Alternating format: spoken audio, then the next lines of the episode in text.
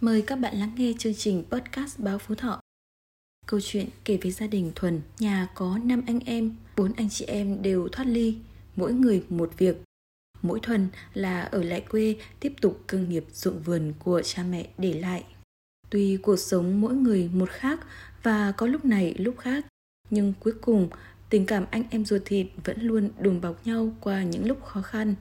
Năm nào cũng vậy, vợ chồng Thuần làm mâm cơm mời bác cả về nhà bàn cục chuyện. Thuần tin rằng cuộc sống dù còn nhiều khó khăn trước mắt, nhưng chỉ cần sự cố gắng thì mọi thứ sẽ tốt đẹp lên. Mời quý vị và các bạn cùng đến với chuyện ngắn cuộc họp cuối năm của tác giả Vũ Thị Huyền Trang qua giọng đọc của Tiến Dũng.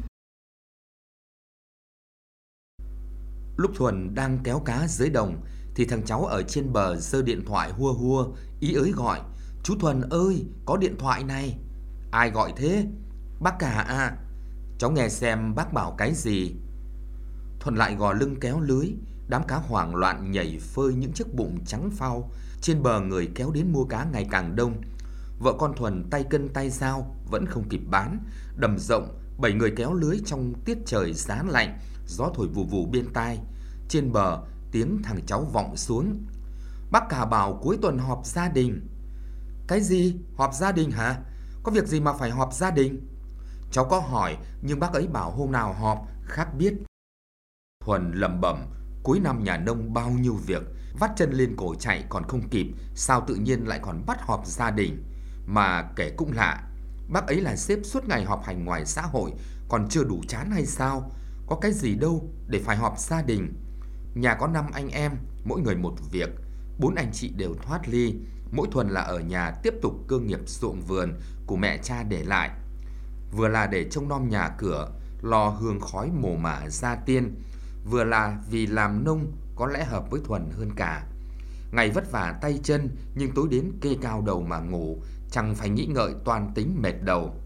Có chăng cũng chỉ lo lúa chín chưa kịp gặt mà gặp cơn mưa rào đổ hết hay đàn lợn đến lúc sốt chuồng thì bỗng nhiên xuống giá. Nhưng mấy cái đó có lo cũng chẳng được, may thì thiên thời địa lợi mà xui thì lấy công làm lãi. Bác cả thì khác, làm chủ một nhà máy chè với mấy chục nhân công, đâu phải chuyện giản đơn, đâu chỉ là miếng cơm manh áo của riêng gia đình bác. Ngày xưa dân quê thuần trồng nhiều chè lắm, căn bản vì giống cây này ưa vùng đất cằn. Nhưng giá chè bấp bênh, có năm rẻ quá, chẳng đủ công thu hái, vì phải phụ thuộc vào nơi khác đến thu mua, ép giá nhiều nhà đành phá chè chuyển đổi giống cây trồng mới. Hồi nhà máy chè được xây dựng, khỏi phải nói nông dân trong huyện mừng đến thế nào. Để thuận tiện cho việc làm ăn, bác cả đã mua nhà dưới huyện, căn nhà của bố mẹ để lại trên quê nhờ vợ chồng Thuần trông nom.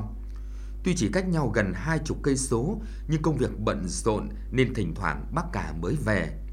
Lúc nào về cũng vui, bác đi dạo quanh vườn, ngó vườn táo cây na, hái những trái vũ sữa đầu mùa thắp hương bố mẹ.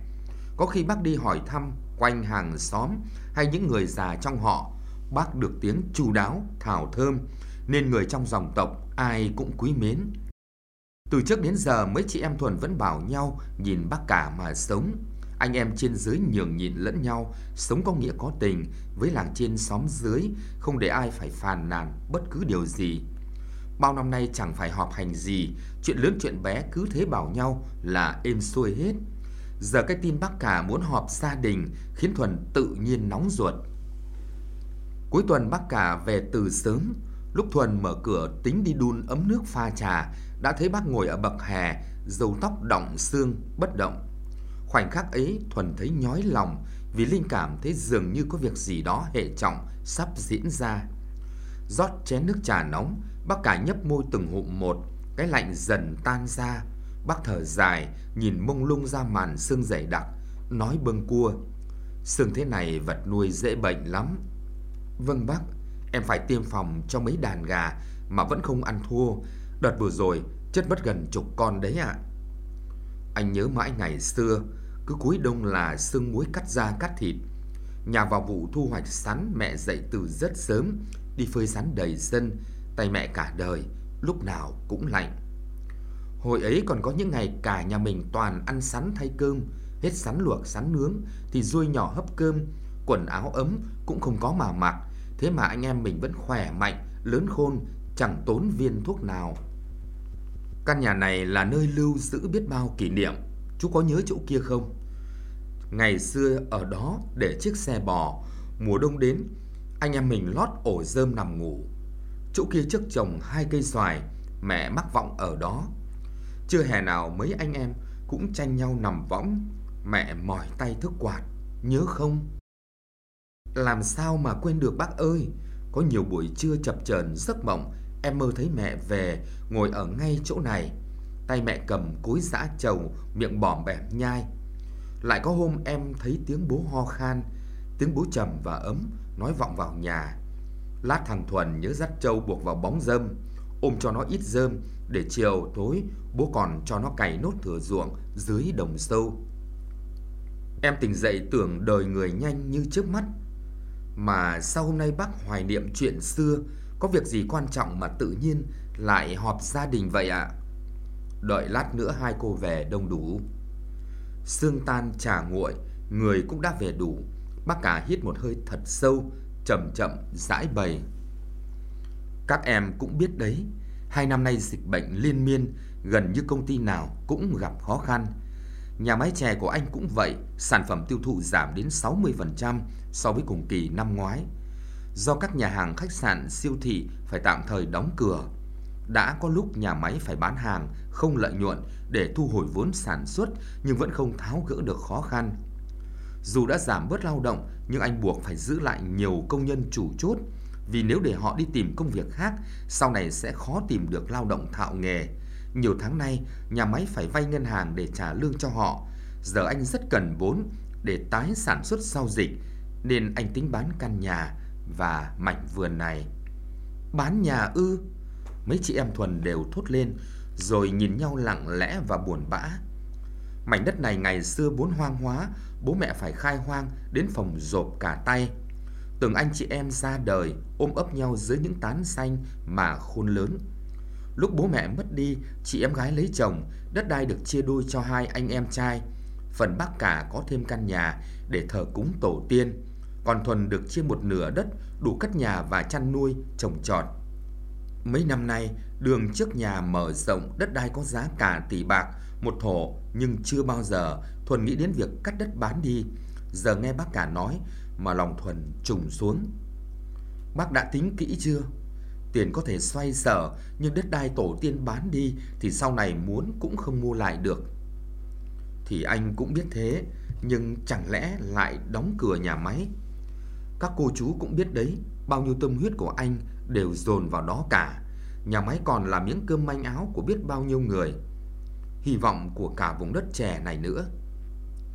Thì bác cứ để chúng em thử tính xem sao đã. Suốt đêm đó, Thuần không ngủ được, nằm chằn chọc tính toán đủ đường. Sáng hôm sau, vợ chồng Thuần rủ rỉ bàn luận với nhau. Hay là mình mua lại căn nhà và mảnh vườn này? Anh không muốn đất đai tổ tiên rơi vào tay người khác. Nhà mình dù gì cũng mấy đứa con trai, sau này chúng cũng phải lấy vợ xây nhà chứ. Mình làm gì có đủ tiền đâu, số tiền tích cóp bao năm cũng chỉ vài trăm triệu gửi ngân hàng. Anh rút ra đưa cho bác cả xoay sở, chứ mua bán gì. Anh không nhớ ngày xưa mình mới ra ở riêng, con cái còn nhỏ, nếu không nhờ bác cả giúp đỡ thì sao có được như ngày hôm nay. Nghe vợ nói, Thuần lặng người đi. Đúng là bao năm qua, việc lớn việc nhỏ trong nhà, mấy chị em đều có bàn tay bác cả đứng ra buôn vén. Giờ là lúc mỗi người một tay một chân giúp bác vượt qua khó khăn này. Nghĩ là làm liền, Thuần cầm máy gọi từng người một, con cháu góp mỗi người một ít, chị gái anh rể cũng vui vẻ, đồng lòng. Tiền không thể có ngay, cũng phải chờ vài ngày lo liệu, cuối năm bận càng thêm bận, điện thoại Thuần kêu inh ỏi suốt. Có khi đang gieo mạ vụ đông xuân thì có người gọi về bán buôn nốt vườn bưởi diễn. Đang bận tu bổ khu mộ gia đình thì bác trưởng khu gọi đi phát cờ cho từng nhà treo mừng năm mới. Đấy là năm nay dịch bệnh không có khoản hội họp liên hoan cuối năm. Vợ Thuần còn bận bán mua chợ búa cố hết vụ rau để sang vụ táo. Bọn trẻ thì đứa đi làm ăn xa, đứa ở nhà cũng đang bận tăng ca trong khu công nghiệp. Trên loa làng ngày nào cũng hai ba lượt phát bản tin phòng chống Covid-19.